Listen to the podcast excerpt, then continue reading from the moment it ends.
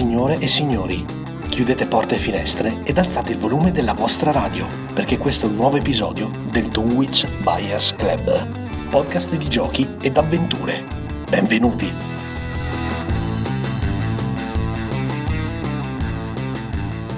Eccoci qua e benvenuti a un nuovo episodio del Dunwich Buyers Club, podcast di giochi e avventure che ogni settimana porta a casa vostra il meglio dei giochi da tavolo e dei giochi di ruolo. Io sono Jack e come sempre sono in compagnia di Banda, Ciao mitici, eccomi qua. di Mac Buondì giovani! e di Ale. Ciao ragazzi.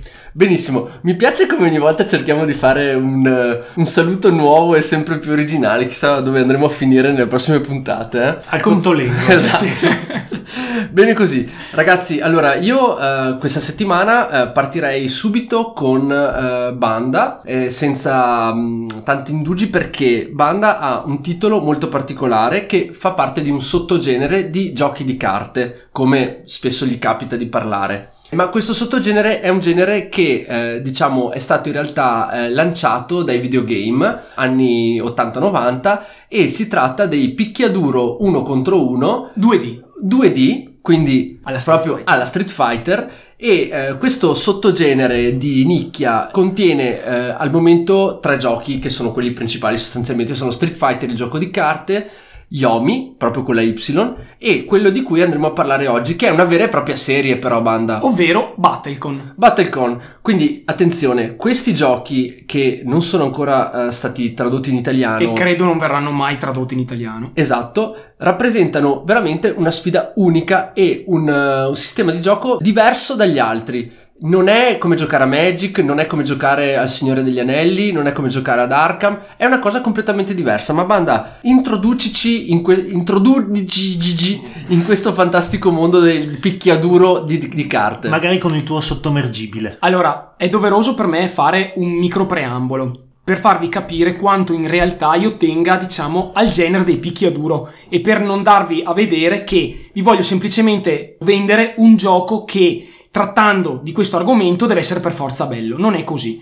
Nel 1991, nel febbraio del 1991, la Capcom ha fatto uscire Street Fighter 2, che è in assoluto uno dei giochi più clonati che ha costruito il genere dei picchiaduro. Ok, all'epoca avevo 11 anni e eh, durante la festa del santo patrono della mia città, che è Vicenza, ok, lo vidi per la prima volta andando alle giostre con mio padre. Vidi il mitico combattimento tra Honda e le sue 100 mani nel- nello schermo del, del bagno pubblico giapponese contro Chun-Li.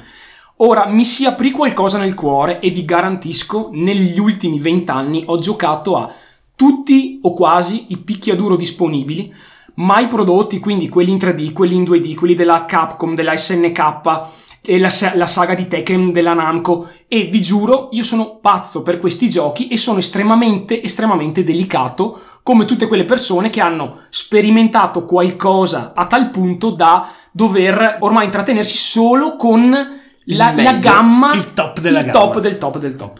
Comunque 11 anni, 12 anni, Chun-Li, forse era un sussulto di adolescenza, sai può essere, può essere. Guarda, in Volevo realtà, in Io pensavo realtà fosse Honda, a dire il le vero. 100 mani di Honda Ecco, mi, mi ecco, ricordavano ecco. molto Kenshiro Ok, e rimasi, e rimasi davvero colpito. Poi quel, quel kimono che ogni tanto eh si si spostava. svolazzava, eh, sì, sì, l'acqua che usciva dalla vasca, cose Eh, sì. turche. Io preferisco i cosciotti di Chun-Li Eh sì, comunque.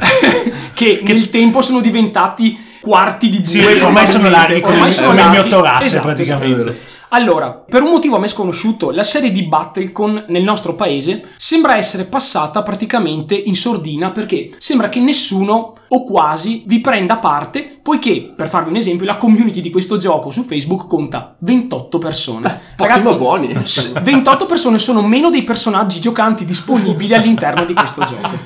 Allora, la Level 99 nel 2010 ha creato tra le sue varie linee di prodotto quella sicuramente di maggior successo che si chiama Battlecon. Immaginate come dire Street Fighter, ok?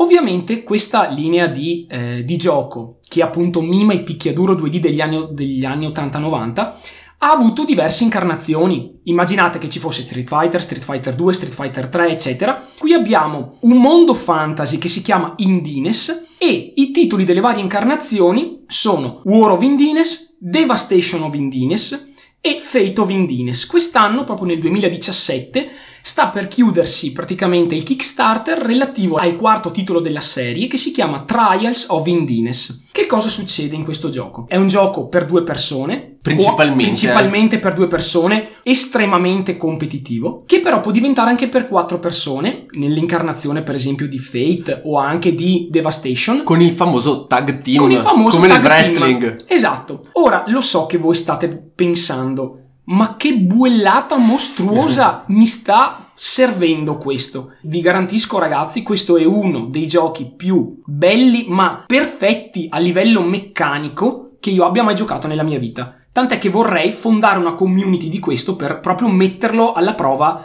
sul tavolo. Che cosa succede? Ognuno dei due giocatori, ora curiamoci semplicemente della modalità migliore che è quella uno contro uno, prende le parti di un eroe, il quale, come ogni eroe di picchiaduro, ha una sua abilità particolare. La peculiarità di questo gioco è che, oltre ad usare le carte, usa anche delle componenti spaziali e temporali, perché si gioca su una plancia. Quindi ci sono sette caselle che si dispongono proprio in fila e i personaggi si muovono tramite l'uso delle carte all'interno di queste sette caselle in avanti e indietro. Questa è la componente spaziale che già lo differenzia da altri giochi di carte. Vi è poi una cosa stupenda che è la componente temporale. Per quale motivo? Perché in questo gioco, ogni volta che voi giocate delle carte, queste carte poi vanno in cooldown, quindi vanno in una zona della plancia in cui non potrete riaverle in mano per due round. Questa è una cosa molto importante perché il vostro avversario vedrà sempre quali sono le carte che voi non potete adoperare in ogni round in cui lo affrontate in un dato momento. Al termine di un round queste carte slittano, slittano nuovamente e vi tornano in mano. Quindi di tutte le carte che voi avrete in mano, che sono composte di 7 basi e 5 stili, per un totale di 35 combinazioni possibili per ogni attacco che voi volete fare, a gruppi di due voi le giocherete, uno stile e una base accoppiati, a breve vi spiegherò per quale motivo. Una volta che li avete utilizzati, questi appunto per due round consecutivi non saranno più accessibili.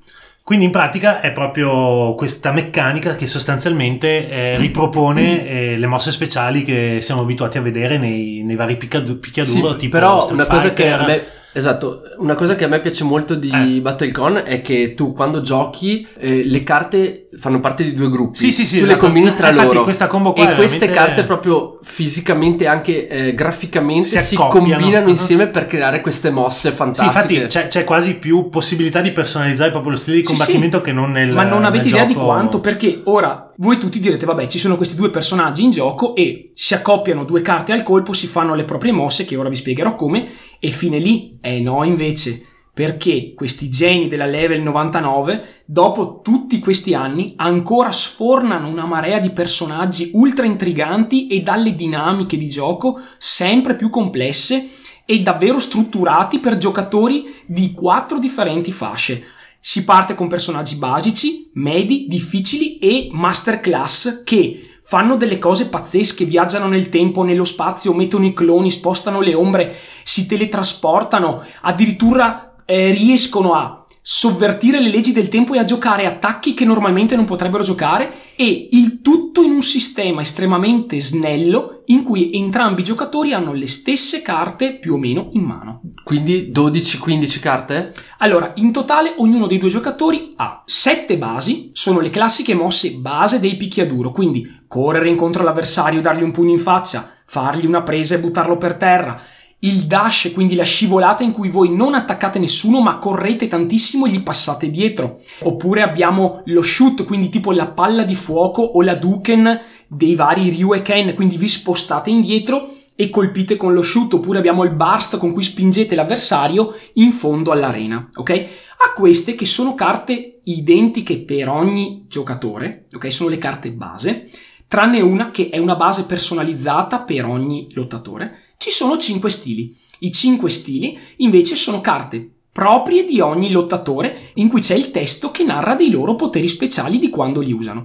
Che cosa accade? Le carte degli stili hanno il dorso rosso, le carte delle basi hanno il dorso blu. Cosa succede? Ogni momento, ogni round di gioco, In pratica voi scegliete tra le carte che avete in mano una carta rossa, una carta blu e le mettete coperte in tavola. Il vostro avversario fa lo stesso. 3, 2, 1, boom, le si gira e le carte sono autoesplicative di tutto quello che accadrà in quel bit. Ok, non è il, il, round, è il bit, ovvero in quel preciso unico scontro all'interno del round che è fatto di 15 bit. Dopo 15 bit, come nei picchiaduro tradizionali, chi ha più punti vita vince. Si parte da 20, se mandate a 0 il vostro avversario avete vinto. Quando girate le carte, noterete che praticamente la carta stile e la carta base hanno tre righe, una rossa, una blu e una gialla, che semplicemente si intersecano tra loro, ok? E vi danno tre valori numerici. Il valore numerico giallo indica chi dei due agirà per primo. Il valore numerico blu indica a quale distanza questo giocatore potrà colpire.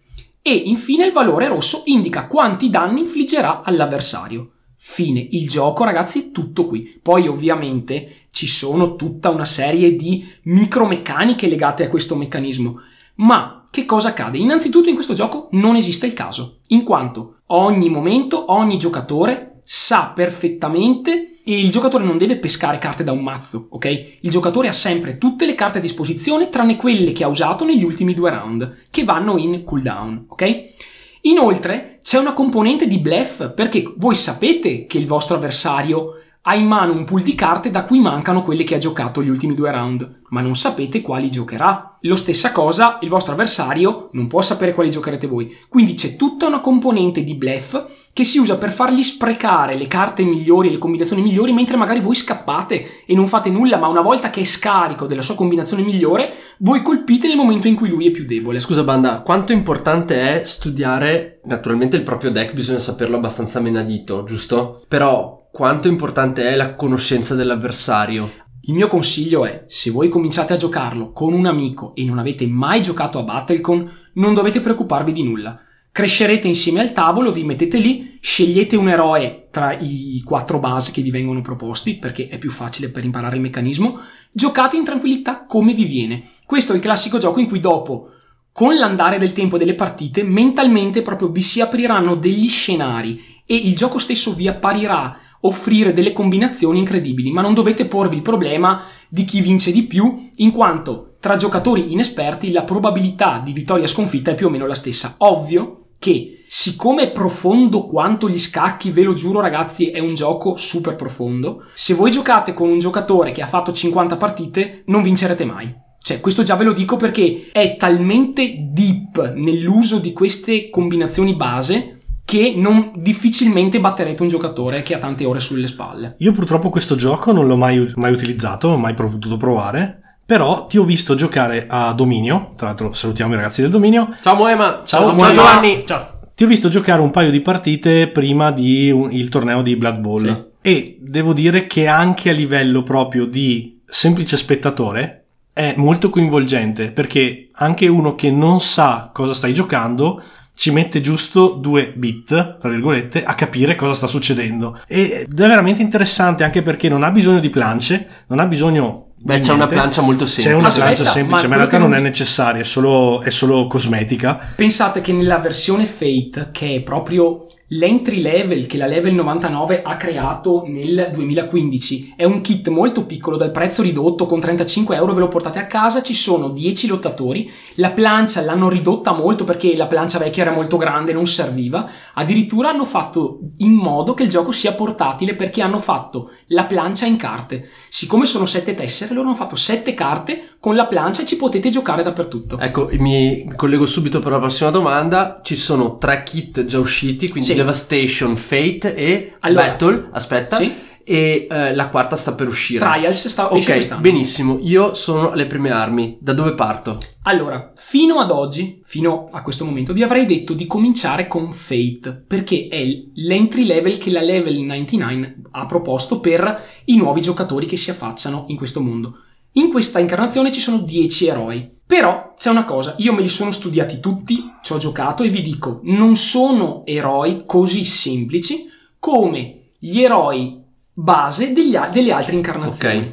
E siete molto fortunati perché proprio l'anno scorso è uscita la versione remastered di War of Indines. La- il primo. Il primo, che aveva una grafica all'epoca, secondo me, non dico disgustosa, era comunque opinabile, era un prodotto primitivo, i personaggi erano un po' sbilanciati e ha fatto un successo planetario incredibile, eh. però la- davvero eh, era un prodotto Che mancava di non, qualcosa. non finito, non moderno. Adesso lo hanno preso, hanno sistemato i personaggi, le cose che non andavano, hanno cambiato le carte, hanno cambiato le grafiche ed è bello tanto quanto l'incarnazione moderna che è Fate. Quindi io vi consiglio di prendere Battlecon War of Indines Remastered Edition se volete affacciarvi a questo gioco, anche perché ha un prezzo a metà tra quello di Fate e quello di Devast- Devastation, che invece è il prodotto di punta con 30 eroi che però sono divisi addirittura in 5 fasce e sono molto più complessi da, da usare.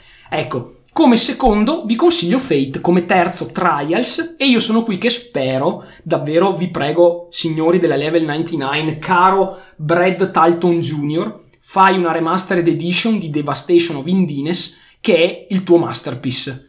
Eh Il, sì, il- proprio il capolavoro, set- il capolavoro, il capolavoro. Sì, io ho avuto modo di giocare a, um, a Devastation, eh, però sono arrivato solo fino al terzo livello di complessità dei, giocato- del- dei lottatori e devo dire che richiede veramente studio, però un torneo di, eh, di Battlecon è un'idea fantastica, Infatti- cioè è- è- si organizza con una facilità e con una velocità incredibile e poi ragazzi il mazzo sono 12-15 carte, Sì. lo imparate veramente in brevissimo tempo, ecco è un gioco che ha una presa veramente immediata, come ha detto anche prima Ale, su chi, su chi lo guarda e su chi lo gioca. Infatti un gioco bellissimo da torneo, assolutamente, concordo con Jack. Ecco, infatti la modalità torneo hanno iniziato a gestirla quelli della Level 99, infatti nei manuali trovate già tutto quello che vi serve sapere se volete organizzare un torneo da 4, 8, 16 persone e vendono anche dei kit da torneo con dei playmat, con delle board che si combinano l'una sull'altra per permettervi di giocare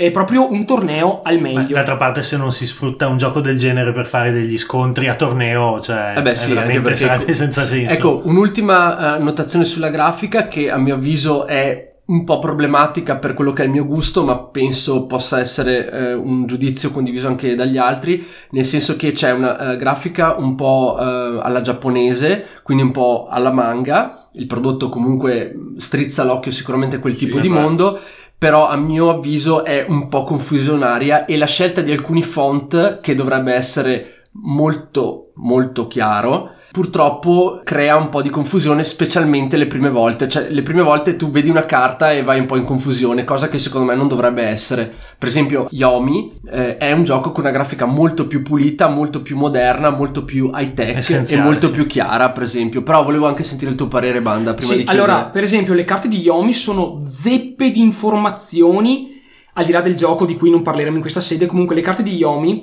sono zeppe zeppe di informazioni e diciamo le cifre, tutte le varie sfaccettature della carta, non dico che sono nascoste, ma è zeppa di segni nella carta che servono a ricordare al giocatore che quella carta è di quel colore o quella velocità, quella rapidità, quel colpo, eccetera. Qui, secondo me, nonostante sia d'accordo con te che la grafica, ovviamente vi deve piacere perché è una grafica manga alla Street Fighter 2, ok? Cioè tutti i personaggi sono disegnati proprio presi dal- dal- dall'ambiente giapponese e portati su, su- sul libro su- sul, gioco certo eh, però la grafica delle carte, quella nuova di Fate of Indins, Trials e della nuova versione remastered di War, secondo me hanno fatto un lavoro di revisione, di pulizia e di tutto eccelso e sono davvero ben fatte. Infatti, per quello che può valere il mio parere, che ho giocato alla- a Wars, mi pare, il primo, no? No, in- Tu eh, hai giocato a Devastation. Ah, Devastation, ecco. E ho fatto solo una partita, ecco. eh. E quelle le carte che mi ha fatto vedere Banda adesso e in generale la grafica mi sembra innanzitutto più un po' più chiara rispetto a- alla precedente e soprattutto il taglio grafico dei personaggi secondo me è parecchio migliorato proprio come, come gusto estetico. Sono forse un pochino più caratteristici, nel senso che sono tanto carichi, ecco, però eh, nel complesso secondo me da un punto di vista prettamente estetico è migliorato. Ci tengo a dire che tutti questi quattro set si possono giocare tutti insieme, in quanto Battlecon è il gioco. Ogni set uscito offre solo personaggi. Devastation ne offre 30, War ne offre 18, Fate e Trials ne offrono 10. Chiaramente ragazzi, tutti questi personaggi sono divisi in livelli di bravura e di esperienza. Sono tutti super giocabili, ultra ben bilanciati. Credetemi, non credete che ci siano personaggi che spaccano tutto. E eh, ovviamente come sempre accade in questi pantheon di personaggi assurdi, ce ne sono alcuni più sensati di altri, alcuni sono veramente eccentrici, alcuni sembrano usciti dal mondo di JoJo, per dire, ok, cioè, sono personaggi davvero assurdi che possono piacere come no, però ovviamente 68 personaggi, insomma, per il prezzo che vi chiedono, insomma, non ci sta, ci stanno tutti quanti. Bene, in futuro parleremo anche del principale concorrente di Battlecon che è Yomi, come già abbiamo eh, citato in precedenza, ma adesso è il momento di Mac che ci parla di tre giochi eh, da ehm, provare e giocare sui vostri dispositivi mobili che siano smartphone o tablet, quindi sono app e hanno una caratteristica, sono app derivate dal gioco da tavolo. Quindi abbiamo escluso, per esempio, prodotti come XCOM, che è nato come videogame e poi è stato portato come gioco da tavolo. Abbiamo preso esclusivamente giochi di miniature, che è il mondo preferito da Mac, quindi giochi di miniature già usciti Esatto. e già giocati in tutto il mondo e portati in app, che sia essa eh, iOS o eh, Android. Android. Quindi Mac, questa selezione non è una classifica, è semplicemente sono tre idee per voi perché magari siete in viaggio oppure andate in vacanza, avete più tempo per magari smanettare con i vostri tablet o con i vostri cellulari. Questi sono ottimi passatempi se siete dei board gamer a cui piacciono i giochi di miniature. Vai Mac. Allora, caro Jack, premetto che breve, questo breve excursus è fatto in rigoroso ordine cronologico, visto che eh, tutti e tre i titoli che vi presento a varie fasi mi hanno regalato grandi soddisfazioni, eh, sono riusciti a catturare la mia attenzione di eh, avido giocatore di, mh, appunto, di board game con miniature per motivi diversi che poi andrò a, a elencarvi durante la recensione, e, però sono tutti prodotti secondo me molto validi. Oltretutto il vantaggio è che sono usciti da un po', quindi li trovate a dei prezzi anche abbastanza ragionevoli. Che sono Quindi queste app non sono proprio di primo pelo, non sono di primo pelo, ma continuano ad essere molto valide, secondo me.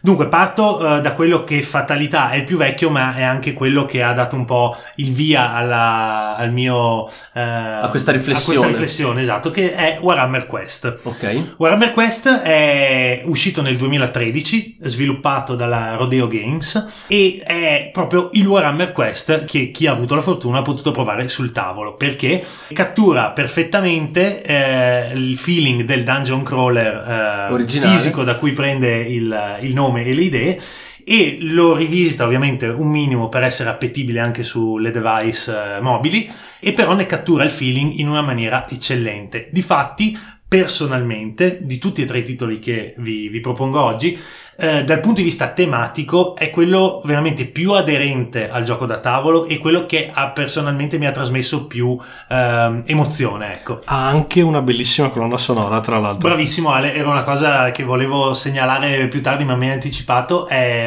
appunto Ale che l'ha giocato anche lui Eh sì, sa... l'ho consumato. Esatto, Sì. e l'ho consumato pure io. Beh, Infatti, credo che qui l'abbiamo consumato tutti. eh, mi perché sa che forse è solo un- l'indegno Jack che non No, l'ha io- Ah sì, perché lui è hipster e quindi gioca a cose tipo, non so, Agricola. Agricola, due esatto. stanze e un boom. Cose così. Esatto. Ticket to Ride. Insomma, eh, allora, mh, partiamo subito col dire che appunto Warhammer Quest cattura molto bene il feeling del gioco originale.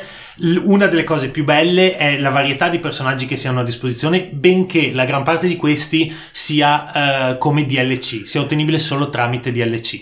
Di base, cioè acquistando il gioco base a 3,49 euro, si hanno, eh, il proprio gruppo può essere composto da quattro personaggi che sono il Marauder Norse, quindi il guerriero Norse, il Way Watcher degli Elfi, il, l'Iron Breaker dei nani e il Grey Mage, il mago grigio. Tutte classi super iconiche del, del mondo di Warhammer. Però sono solo quelle. Se poi si vuole ulteriormente ampliare il proprio panel di personaggi, quindi provare nuove soluzioni per affrontare i vari dungeon, i vari nemici e così via, bisogna cominciare a cacciare il grano, come si suol dire.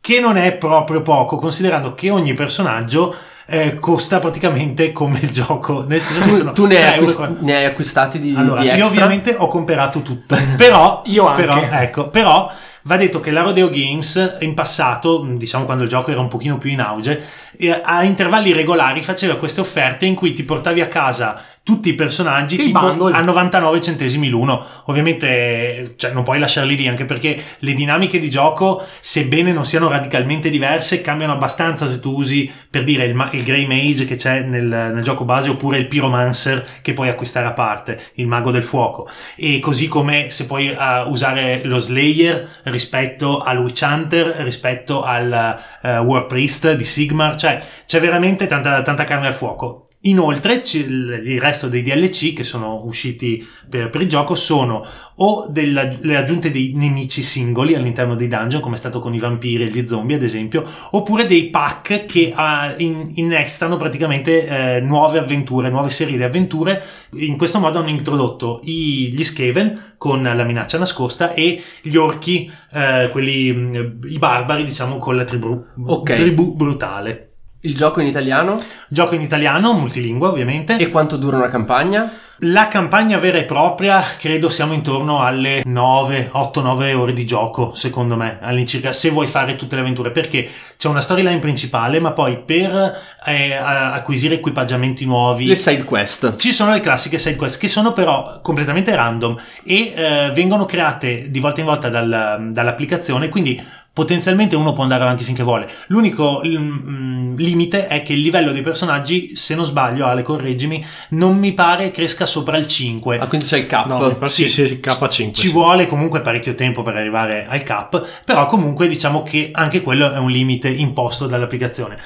Parlando per- dei contro di questo gioco, eh, sicuramente a, a fronte di un dettaglio grafico veramente alto, le board di gioco, la plancia di gioco è curatissima, bellissima, eh, dettagliatissima, con dei bellissimi effetti, eccetera. Issima. È issima, veramente. E ci sono le animazioni dei modelli, perché è una sorta di 3D visto dall'alto sostanzialmente, che è un po' mm, clunky, come viene detto in inglese, cioè un po', Un po' legnosa, sì. sì. e sono spesso molto uguali. Stessa cosa vale per, sebbene i modelli dei nemici siano abbastanza vari, non sono così tanto vari, sebbene però i, i, eh, i nemici cambino armi ed equipaggiamento a seconda del, proprio dell'equipaggiamento che poi hanno fisicamente in gioco, quindi dei danni che fanno, quelli con la labarda fanno tot danni, quelli con la spada e lo scudo eh, Sì. possono parare i colpi, eccetera, eccetera. E le animazioni però sono, non sono bellissime e un pelino ripetitive. Stessa cosa si può dire purtroppo per la tipologia di dungeon. Siccome è un dungeon crawler puro e semplice, cioè entriamo nelle stanze, spacchiamo tutto, prendiamo il loot e andiamo via, basta. Cioè non, c'è, non ci sono dinamiche che ti permettono, non so, vai a recuperare l'oggetto, portalo da un'altra Sì, parte e certo. così via. È un pochino È piatto. è un pochino piatto, ecco, alla lunga. Però, Però, è Warhammer, dico, ragazzi, chi cioè, se ne frega, usi il piromante. Esatto, chi ti se ne diverti, frega. esatto, ti diverti a manetta. Bene, vai col secondo gioco. Secondo gioco, e qua devo ringraziare Jack per avermelo sponsorizzato caldamente, parliamo di Battle Lore Command. È ovviamente il gioco che prende le mosse dalla seconda edizione di Battle Lore da tavolo, gioco da tavolo della Fantasy Flight Games, e qui la, eh, la stessa Fantasy Flight ad aver creato l'app eh, del, suo, del suo stesso gioco. Allora, qui siamo in campo di uno strategico a turni tradizionale, quindi miniature, eh, eserciti che si scontrano in, un- in uno scenario, obiettivi da conquistare e devo dire che dopo il tutorial non ti puoi fermare perché è mm, veramente un gioco parecchio profondo innanzitutto perché abbiamo molte unità disponibili per i due eserciti che sono inclusi nella, eh, nel gioco base c'è una gran varietà tattica perché ogni Unità. unità ha la sua eh, particolarità, ha un'abilità speciale che può utilizzare e tutto questo viene ulteriormente complicato dalla presenza di tre generali sul campo che sono lo scout, il mago e il, il generale diciamo delle truppe che hanno tutta una serie di eh, mosse speciali, di carte speciali che possono essere usate durante la partita per cambiare il, il corso degli eventi. Eh, il gioco è molto semplice perché su una plancia eh, esagonale, a, a tasselli esagonali, che rappresenta il campo di battaglia, vengono disposte le proprie truppe a seconda della disponibilità di, di oro che si ha all'inizio della partita. Sì, beh, è la classica spesa Classica in spesa, termini di esatto. punti alla Punti, Fai, Sì, la- sì, fai sì, l'army sì, list sì. come in Warhammer, esatto, e dopodiché tu non puoi comandare liberamente diciamo, queste truppe, ma bensì ci sono sostanzialmente tre zone del campo, sinistra, centrale e destra, che vengono attivate con delle carte ordine che tu puoi scegliere tra una serie di eh, opzioni. Ad esempio, muovo due unità nella corsia centrale e una unità nella corsia a destra. Questa è la vera un po' rivoluzione del, del gioco. Perché? Perché innanzitutto aggiunge una profondità tattica non da poco, non avendo tu la libertà di muovere chi vuoi nel momento in cui vuoi. Se ti sei giocato tutto sulla fascia destra prima, il nemico ti sfera un attacco e non puoi muovere nessuno, ovviamente devi ingegnarti per eh, riuscire a, eh, sì, ad avere la meglio sull'avversario.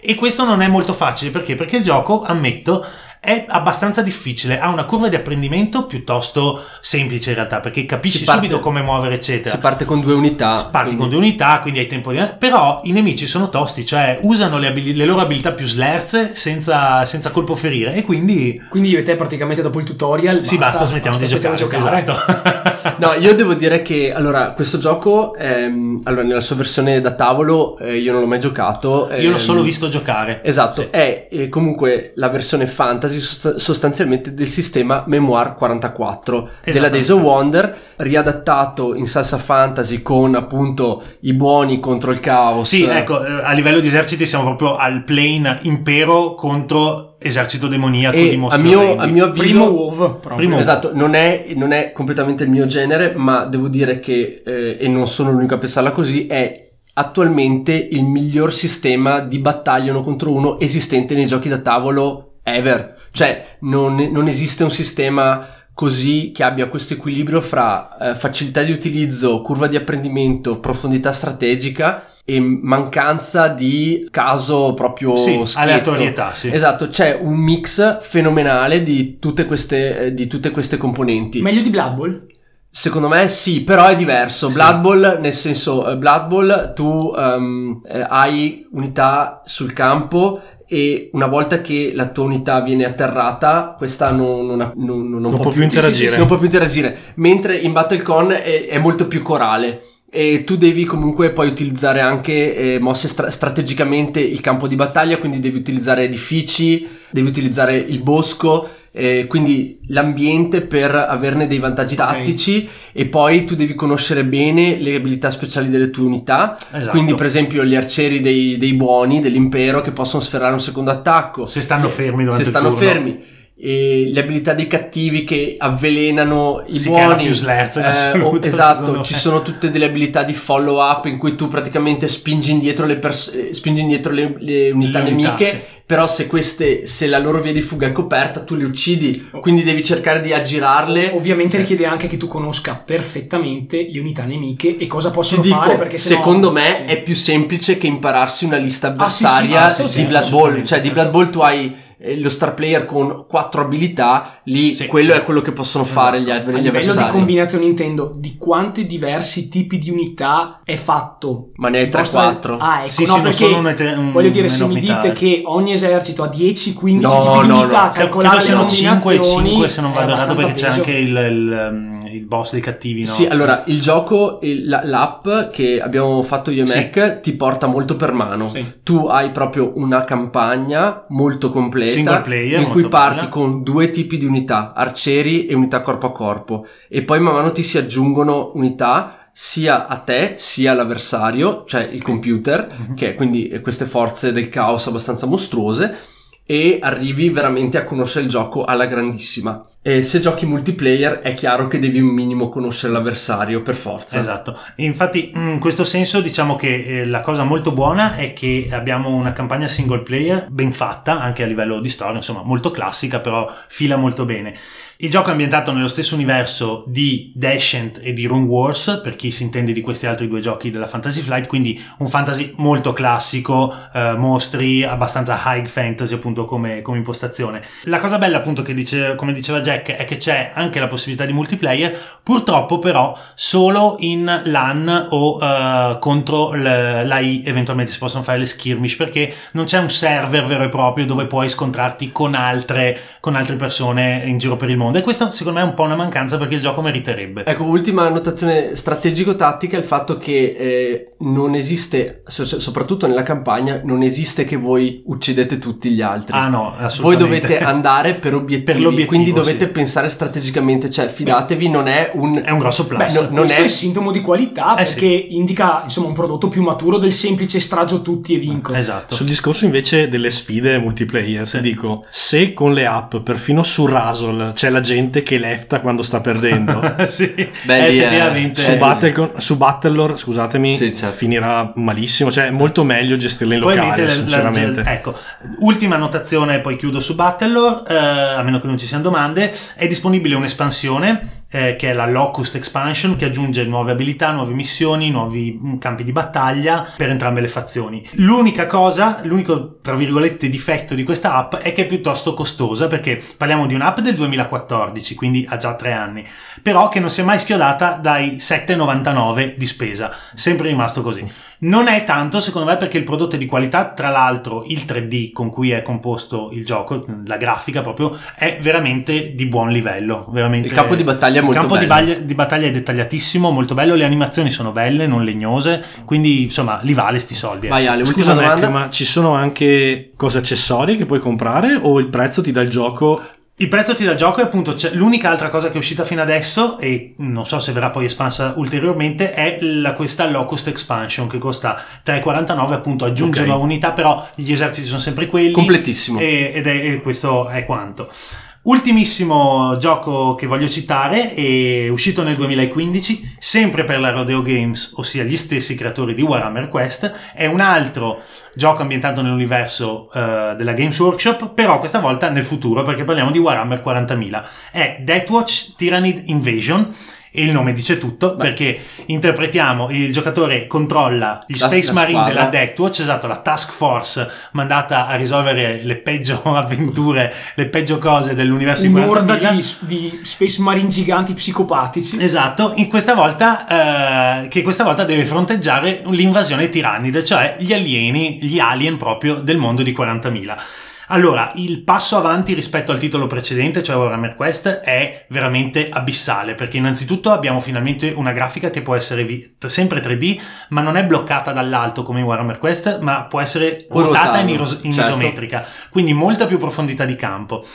Parliamo di 40 missioni, 40 scenari collegati da una storia a blocchi per un totale di ore veramente alto di gioco, molto vari e molto impegnativi perché il progress non è piatto come in Warhammer Quest ma è arduo, cioè le ultime missioni ti fanno sputare sangue. La più bella missione è quella del ponte, quella Eh, sì, eh sì, eh sì. Perché tu arrivavi a un certo punto, poco prima di finirla, in cui avevi ammazzato quasi tutti, ti apparivano due tiranidi alla volta e quindi rimanevi lì a Eh fare sì. exp. Era la missione preferita per expare i esatto, personaggi. farmavi esperienza. Personalmente una delle missioni più belle in assoluto e geniali ed è una cosa che ci tengo a specificare è quella dove la tua nave viene praticamente colpita mentre stai arrivando sul pianeta e uno dei tuoi uomini si trova dall'altra parte della, della plancia di gioco rispetto al resto del team e deve resistere da solo nei turni necessari agli altri per arrivare ad aiutarlo con le torme di tirannidi che diventano sempre più aggressive.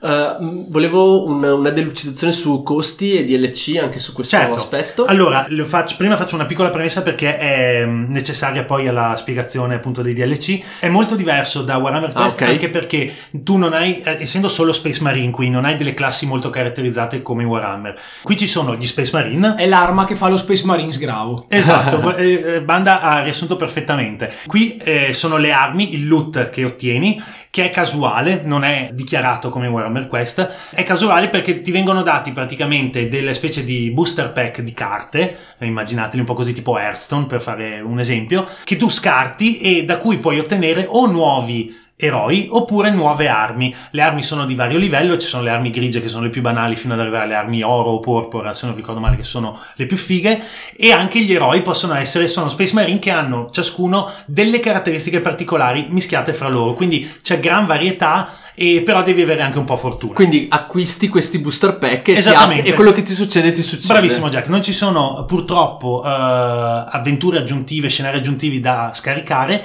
ma ci sono questi booster pack che hanno un costo da eh, 3,49 per due booster fino ad arrivare a 39,99 per 30 A booster pack. Il gioco tra l'altro è di base costa pochissimo perché cost- costa in questo momento in cui vi stiamo parlando 2,29 2,29 euro su, sull'app store della Epic Apple ed è in bundle proprio con Warhammer Quest a 4,49 quindi Eh, i due giochi base ricco. secondo me veramente per 5 euro ragazzi comprateveli anche se li usate 3 ore della vostra vita comunque vi Se non li avessi già li acquisterei in questo momento. bravo Vanda. No, Battlelore non ce l'hai È e vi, vero, vi vero. consiglio di esplorare Eh, lo so, Battlelore. lo so. Sop- soprattutto se vi piace il combattimento tattico, ragazzi, è un sistema favoloso. Sì, di, questi- di questa tipologia di gioco invece a miniature strategico a turni, eh, appunto con squadra, con comando squadra, secondo me Death Watch Tyranny Invasion è bellissimo, assolutamente consigliato. La grafica è molto bella, molto migliore di Warhammer Quest, le animazioni sono molto migliori a parte qualche piccola cosa. E eh, in generale, soprattutto lo consiglio per la sfida che offre, perché alcuni scenari, soprattutto quelli della seconda parte del gioco in poi, sono veramente, veramente tosti. Direi che con questo è più o meno tutto.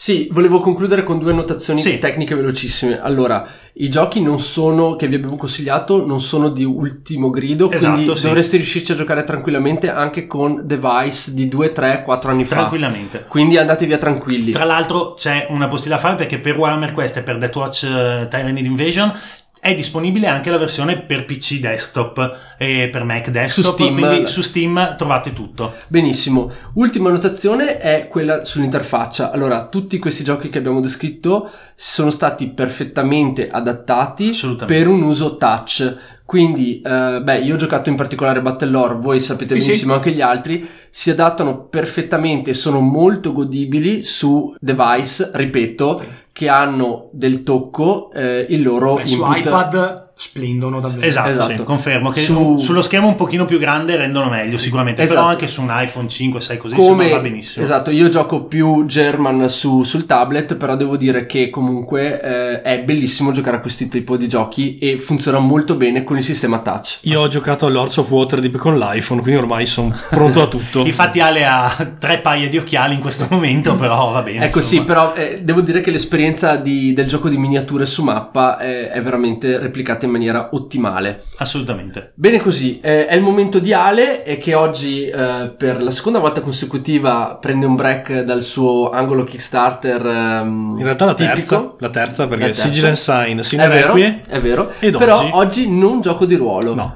Oggi investigativo, ultra famoso, eh, molto giocato, ha ragione, perché è un gioco veramente unico e sto parlando di Sherlock Holmes, consulente investigativo. Esatto, edito da Asterion, eh, attualmente Asmodee. Nel 2013. È un gioco di investigazione diviso in scenari che in realtà deve tutte le sue meccaniche e tutto il suo sistema ad un gioco del 1984. Quindi è un Però reworking. È un reworking, hanno sistemato gli scenari, hanno sistemato un po' l'ambientazione, via dicendo, ovviamente hanno tradotto in italiano. È un gioco, considerate, che ha vinto lo Speed Yare nell'85, quindi diciamo... Agli albori. Agli albori, Sì, esattamente, certo. agli albori. È un sistema molto bello, un gioco molto interessante da portare la sera, ad esempio, con un gruppo di gioco che magari non ha la pazienza o la tenacia di resistere a titoli complessi o giochi di miniature o che prevedono lancio di dadi, logica spiccia,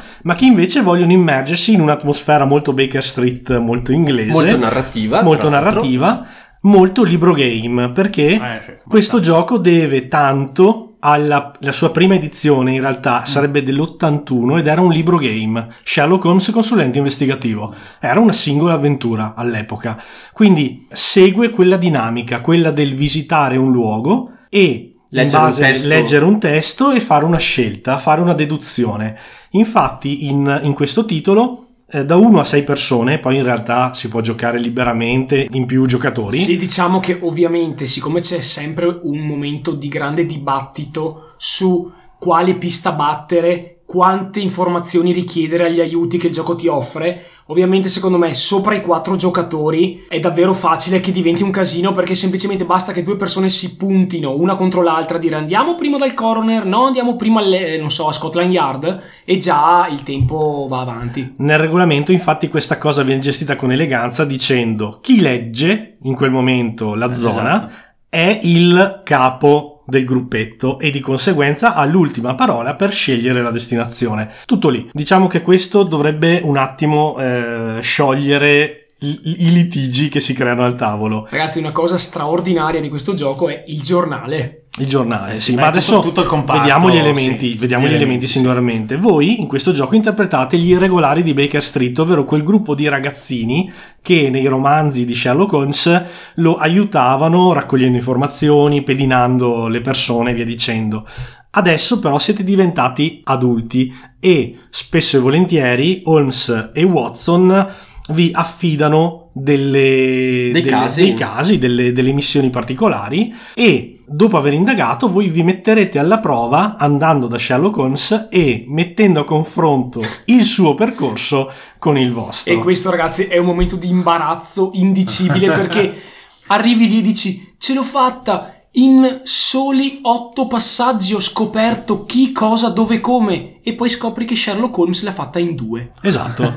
Ebbene sì, il gioco come funziona essenzialmente? Voi avete una storyline principale che leggete e del materiale che è a vostra totale disposizione per eh, diramare la vicenda, ovvero i giornali, i quotidiani. E, cosa molto importante, voi avete tutti i quotidiani a disposizione, compreso quelli degli scenari precedenti, perché ogni scenario ha una data riportata in calce che vi eh, stabilisce essenzial- essenzialmente quali sono le testate che potete portare con voi Sì, all'avventura. allora ehm, faccio un piccolo passo indietro. Nella scatola base venduta da Asterio Asmodee trovate 10 casi.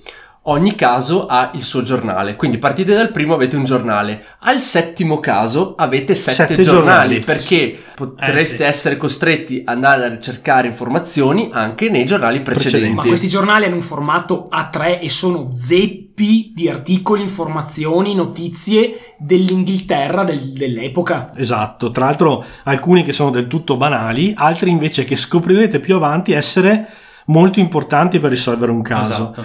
In più avete a disposizione una bellissima mappa di Londra divisa in quartieri con le abitazioni numerate che vi consentono di andare poi a leggere nel libro dello scenario l'indirizzo esatto del vostro testimone, del, del coroner ad esempio, oppure della casa del morto. E c'è un'avventura molto bella dove l'utilizzo della mappa Esatto, è eh sì. molto importante. Però non spoileriamo niente. Non possiamo ovviamente, dire niente. È una delle più belle, secondo Ovviamente me una lo scenario una volta giocato è assolutamente irrigiocabile. E infine avete una tabella consultabile con degli esperti che vi possono aiutare in varie situazioni. C'è appunto il coroner che abbiamo citato prima, c'è il, il criminologo, c'è il bar dei bassifondi che ha tutte le, Le informazioni sulla informazioni, mala, Scotland eccetera c'è l'infiltrato nella banda di Moriarty, c'è insomma varie cose a cui potete fare riferimento per, In ogni avventura. Sì. per ogni avventura, per, insomma, per arrivare alla soluzione. Ci sono due avventure opzionali che sono uscite successivamente al, al gioco. Esatto. Purtroppo mai state ristampate, quindi se riuscite a trovarle tanto meglio. E sono Il riscatto del diavolo e La pista tortuosa. Speriamo che Asmodee Allora, io posso dire, io le ho fatte entrambe, ragazzi. E c'era, Sono le- sì, c'era sono anche Mac. abbiamo fatto, E devo dire che onestamente le ho trovate abbastanza nella media, non sono strepitose. Le migliori avventure eh, sono contenute nel- nella scatola nella base, scatola nelle, base. 10 sca- nelle 10 contenute nella scatola base. Assolutamente d'accordo. Secondo me sono acquisti, se siete proprio impazziti per la cosa, prendeteli e giocateli, ma sappiate che non sono le migliori avventure uscite.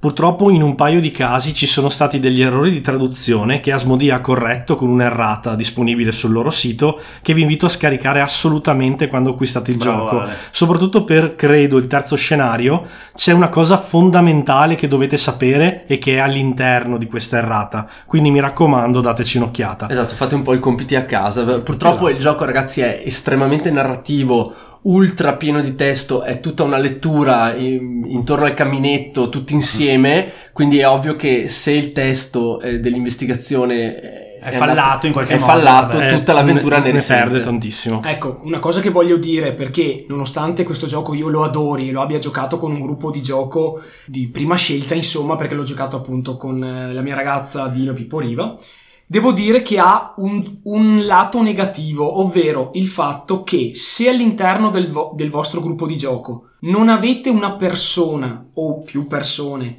che davvero hanno una sorta di istinto per questa tipologia di gioco, che vedono all'interno delle righe, all'interno dell'indagine, e riescono ad andare un po' oltre quello che è il testo ok, che vi viene offerto, è molto probabile che pigliando la pista sbagliata proseguirete così per ore e a volte fallirete gli scenari perché semplicemente tutti si incaponiscono nell'andare in una direzione che non è quella giusta. Ma non è stato il nostro caso, dato che abbiamo vinto quando abbiamo fatto il- la serata, La serata al la serata birretta con delitto, in cui cosa abbiamo fatto? Ale? Esatto, non possiamo esimerci da eh, citare un nostro carissimo amico che è Filippo Brigo, Pippo, Ciao Pippo! Ciao, Pippo. Ciao, ciao Pippo. perché ha invitato tutto il Dunwich Buyers Club a partecipare a una delle serate che saltuariamente organizza ad una birreria di- della zona della provincia di Vicenza che è il Drunken Duck per Ciao, fare ciao Vanni Ciao, ciao Vanni. per fare dei casi speciali, cioè degli extra scenari che Fan-made. sono fan made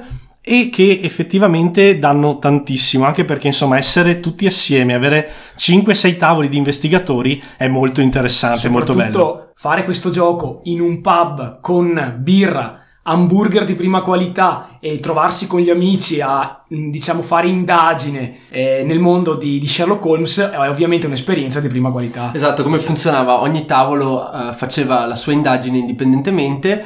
C'è un metodo eh, proprio da regole di Sherlock Holmes Esatto. consulente investigativo per determinare il punteggio della vostra squadra. Alla fine chi aveva il punteggio migliore aveva vinto e noi l'abbiamo per credo due punti. Due punti. Sì, punti, ma esatto. vogliamo s- Spuntata. svelare gli altarini Sì, allora, perché dovete sapere che Ale nella sua prescienza cos'è successo? Avevamo una delle domande accessorie alla fine della- dell'avventura, poco prima di consegnare le nostre, le nostre risposte, il nostro caso. Ho avuto un'intuizione leggendo una notizia, proprio un trafiletto del giornale, che ci ha permesso di ottenere quei 5 punti in più che ci hanno fatto vincere Eh, la Esatto. partita. Esatto. questo è fantastico perché appunto vi sentirete dei veri, dei veri londinesi del tempo che leggono il giornale di tutte queste notizie naturalmente inventate sulle cose più svariate. Beh, alcune sono proprio storiche, però in realtà è quella No, cosa bella che si vengono mischiate eh, Esatto. quelle dell'avventura con Storia con- e fiction. con specialmente nei rapporti vera. politici tra gli stati, Eh, sì. gli, ambasciatori, gli attentati, quelle robe lì bellissime. Comunque questa intuizionale è stata fantastica, Eh. a parte che abbiamo vinto, ma poi è proprio nel trafiletto del giornale, ma secondo me è alla fine. Eh, era Classic giusto, Sherlock Holmes, giusto. giustamente. Infatti, se avete la possibilità, ragazzi, se siete della zona di Vicenza e volete passare una serata così divertente e comunque con cena e tutto quanto,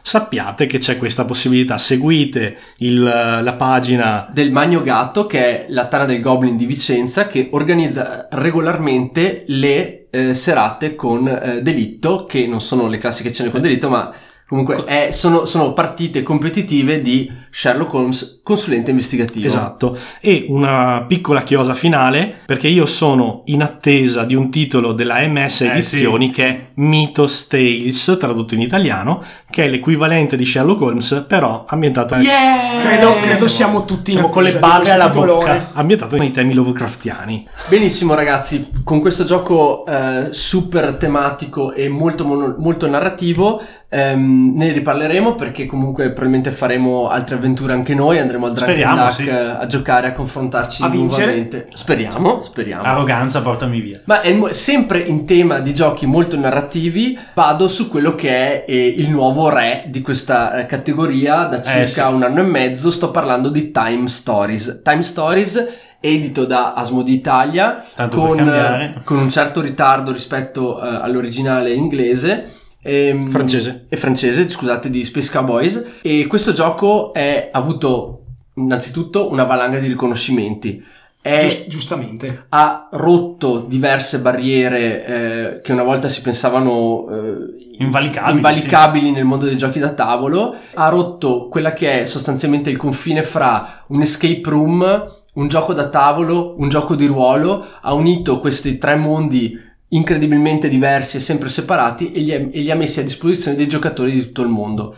Per gruppi da 1 a 4, io vi sconsiglio naturalmente di giocare in solitaria, sarebbe perderne sicuramente. Questo gioco vi mette nei panni di eh, viaggiatori nel tempo che fanno parte di un'agenzia ipertecnologica del futuro non ben specificato, in cui sostanzialmente vi mettono in delle capsule, vi fanno tornare indietro nel tempo voi interpretate dei personaggi esistenti che abitano quella particolare sfera temporale. che abitano, quindi nella prima avventura venite, man- venite mandati in un asylum e prende- All'interno. all'interno di un asylum, quindi di un manicomio e prendete possesso dei corpi, diventano i vostri ricettacoli di eh, pazienti di questo manicomio. Eh, ma non vado oltre perché non voglio spoilerare. Eh, a un certo punto esaurirete il tempo o fallirete certi obiettivi, per cui verrete rimandati eh, nell'agenzia. L'agenzia vi naturalmente vi faranno un bel rimbotto Mm. e poi vi rimanderanno indietro e voi di nuovo potrete cercare di risolvere il caso, ma questa volta con le informazioni che avete acquisito la volta prima, quindi sapete già dove ci sono vicoli ciechi, pericoli, sapete dove ci sono gli indizi chiave e diventerete sempre più bravi ed efficienti nel risolvere il caso. Ovviamente minore il numero di tentativi con il quale andrete a risolvere lo scenario, migliore sarà il vostro punteggio. E fin qua ragazzi abbiamo spiegato quella che è la base del gioco. Tra l'altro dal punto di vista narrativo è una cosa super coinvolgente, cioè voi non sapete, vi mandano indietro e non sapete cosa succede, non- avete dei briefing sempre molto parziali. da Avete parte- Bob che ha la tecnologia per viaggiare nel tempo, ma vi parla sempre facendo. Quando deve dire le cose principali ci sono sei carte di stupidaggini e una carta fondamentale in cui vi dà le istruzioni in cui ovviamente è tutto Il comlink non va, però viaggiare nel tempo. Esatto, Sì. stiamo parlando dei discutibili briefing che vi vengono dati da Bob, che è il vostro L'inizio capo, proprio della missione. che è il capoccia di questa agenzia che vi manda indietro nel tempo. Allora, questo è, diciamo, l'introduzione tematica al gioco. Come funziona però dal punto di vista proprio del prodotto? Allora, il prodotto c'è una scatola base che costa sui 40 euro, 45, che include la prima avventura, che si chiama eh, The Asylum, mi pare, Sì, sì, ambientato sì, nella. Francia del- degli anni 30. Ogni eh, 3-4 mesi, eh, da quando è uscito il gioco lanciato a Lucca 2016 in Italia, esatto. es- esce una nuova avventura, quindi un pacchetto di nuove emozioni, nuove storie, eccetera, completamente diverse. Una volta si va eh, nel futuro, una volta si va in eh, mondi alternativi, come nell'u- nell'ultima che abbiamo giocato, Ah, che sì, è La, La profezia del del drago. Quindi le avventure sono tra le più disparate e più incredibili possibili. Ce ne sono un'altra ambientata nell'antico Egitto che stiamo per iniziare. Esatto. E detto questo, eh, è chiaro che la spesa comincia a montare, no, Mac? Soprattutto Sì. perché sono 45 euro di scatola base e poi ogni volta sono sui 25. 20-25 Ogni avventura ogni tre mesi. Ecco, è chiaro che eh, non è un prodotto economico. Perché? Perché ogni avventura a noi dura una barra due massimo due serate. La profezia del drago l'abbiamo svolta tutta nel giro di tre ore e mezza. Esatto, quindi Fine. avete 25 euro, tre ore e mezza di gioco stupende. Sì, stupende veramente stupenda, sì. e naturalmente irrigiocabile. E il problema grosso, infatti, è quel problema, che non è un problema, perché il gioco è fatto così e funziona bene proprio perché è fatto così. Ma il, il grosso eh, scoglio è il fatto che una volta che avete giocato l'avventura, anche se la fallite dopo tutti i tentativi che vi sono messi a Beh, disposizione, alla fine eccetera, avrai eccetera, successo, eh. Alla fine hai successo per forza, però insomma, mh, diciamo che una volta giocata, fine, cioè basta, la mettete via e ve la ricorderete con piacere o meno a seconda di quanto bene avete fatto. Diciamo che per essere mazzi che vanno dalle 100 alle 200 carte effettivamente è un prezzo un po' alto perché i pacchetti non sono nient'altro che circa 200 esatto, carte. questo comunque secondo me è facilissimamente aggirabile facendo come abbiamo fatto noi, cioè 5 Acquisto di persone, gruppo. acquisto di gruppo, Esatto, 5 persone, e 5 euro a testa, fatta, fai a meno di prenderti il panino al bar e, e ti giochi e passi una serata comunque anche nella peggiore delle avventure che abbiamo giocato, comunque è stata divertente, comunque è stata eh, una bella sfida. Io ovviamente arrivo sempre a fare l'avvocato del diavolo e volevo, diciamo, sottoporre un problema al tavolo che è il seguente. Nel nostro caso, per esempio, abbiamo giocato tutta la profezia del drago in una sera solo, ok? C'è una questione in questo gioco che è la seguente. Voi volete totalizzare il miglior punteggio e il miglior punteggio sarà tanto più alto quanto minore il numero di tentativi Sì, che farete. non è ok? proprio così, eh. Era così nella profezia del drago, ma ogni l'elemento di valutazione del gruppo cambia da avventura a avventura. Ok, ma generalmente più tempo tu impieghi per fare l'avventura, più indizi raccogli, più cicli temporali tu svolgi, Eh beh, è minore il tempo. È chiaro. Quindi, quando voi lo finite in un- al primo colpo, vi sentite bene perché dite ok, siamo stati bravi, abbiamo fatto le scelte giuste e abbiamo, diciamo, massimizzato il nostro punteggio. Ma c'è un problema. Il gioco vi offre tantissimo in qualità di scene, luoghi, oggetti, equipaggiamento, personaggi con cui parlate e voi in realtà per correre dritti alla meta, vi perdete tutto questo perché voi arrivate in fondo contenti di aver finito tutto in un colpo solo e poi dite cavolo, ma cosa c'era là? E in quell'altro posto? E in quell'altro posto? E se avessimo fatto quella cosa? E più veloci sarete a terminare lo scenario, più cose non avrete visto. Quindi del vostro mazzo di carte e di tutte le possibilità che lo scenario vi dava, voi ne esplorerete tipo il 30%. Dell'altro 60% non saprete mai niente. Questa è una cosa che a me personalmente è dispiaciuto perché la profezia del drago era magnifica. Sì, sì. Però mi sarei voluto un po' fermare a parlare con alcuni personaggi o a prendere un certo tipo di equipaggiamento e invece niente. Ad esempio, nelle pro- nella profezia del drago, senza fare inutili spoiler, certe zone sono interdette ad alcuni personaggi che potete interpretare, altre sono visitabili solo da altri personaggi. Di conseguenza, che noi ad esempio non avevamo nella Nel nostra- nostro nel nostro primo esatto. E di conseguenza ti rimane sempre il dubbio del ma cosa sarebbe successo se? Io credo che questo sia un problema comunque abbastanza specifico della profezia Sì, del drago sì. che vi dico, credo che siate d'accordo anche voi ragazzi, è un'avventura incredibile. A mani basse la migliore. È stata la migliore delle tre. Diciamo che visto che il caso Mercy è praticamente una prova di brute forcing in quanto si va avanti a tentativi finché non si arriva diciamo al... al- Esatto, ecco. questo, il problema esposto da banda per esempio non esiste in, eh, nel, nel caso Mercy che è il secondo e secondo il parere di tutti un po' il meno riuscito dei tre. Il primo caso rimane una via di mezzo. Insomma, molto il primo valido è comunque. bello quanto la profezia. Esatto, sì, beh sì, diciamo sì, che... Forse eh, anche di più. Allora, la profezia del drago è, però è- sono talmente È talmente diversi atipico, esatto. che è difficile anche tracciare una best of, nel senso che... Sono come due giochi diversi, cioè sono non- romanzi completamente diversi. Ecco, quello che rimane eh, fisso nelle avventure è uno splendido sistema di test delle Esatto. prove, di abilità e di, non so, di combattimento, eccetera, che io personalmente, e questo l'ho già detto in una puntata passata, darei a sviluppatori di giochi di ruolo per fargli capire come si fa a fare una meccanica semplice, narrativa e straordinariamente immediata e corretta e giusta nei confronti dei giocatori. Secondo me è pazzesca. Inoltre ispira molto la creazione di avventure fatte in casa. Eh sì. Io stesso ho in lavorazione una ambientata nel vecchio West che volevo proporre al gruppo, ma non è così facile, non è così è facile generarle. la gestione dei bivi e delle possibilità è talmente ampia per cui si arriva al problema che ha esposto Banda prima, nel senso voi dovete tener conto di tutte le possibili scelte, più ne date più dovete allargare l- la- il ventaglio delle possibilità e più difficile diventa fare l'avventura. Quindi Eh sì. massimo rispetto per chi si lancia nell'impresa di fare avventure custom fatte in casa. Ce ne sono molte anche disponibili su BGG, dovete avere ovviamente una conoscenza dell'inglese molto, Molto buona. buona. E una buona stampante. e una Eh, buona stampante, ma vi consiglio di andare in copisteria e farvele già Ah, preparare. infatti, quello forse un po', non è proprio print and play. Esatto. ecco, Ci come- sono anche avventure in italiano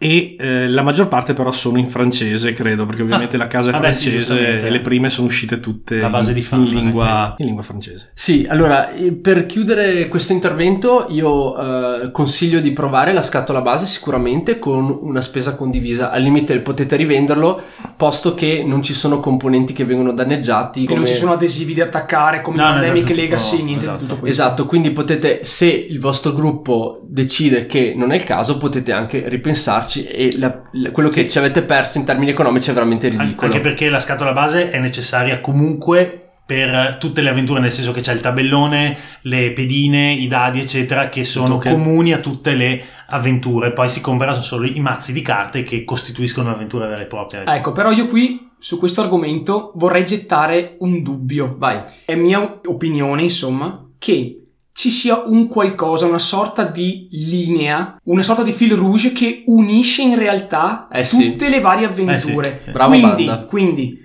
personalmente io non venderei il materiale perché la struttura di gioco prevede che in realtà ci sia un'alta possibilità che in futuro vengano pubblicate delle avventure che fanno riferimento a scenari già giocati o a materiali di scenari già giocati. Quindi, quindi vendere tutto una volta giocato lo scenario non è secondo me la scelta migliore. Vedrete che nel giro di un anno, un anno e mezzo uscirà qualche tipo di espansione che ci lascerà davvero di stucco e che rivamperà ancora di più questo Vabbè, gioco. sarebbe molto... Sì, beh, naturalmente io intendevo se al vostro gruppo non, Non piace, piace, beh, e non intendete proseguire, vendete tutto, ma se vi piace non vendete le avventure singole, cioè se non vi è piaciuto il caso Mercy non datelo via Amen. perché Tenetelo ci lì. sono dei piccoli indizi lasciati dai, eh, dagli sviluppatori del gioco che fanno riferimento a possibilità future. Quindi è chiaro che ci sarà qualche, mo- come ha detto Banda, giustamente ci sarà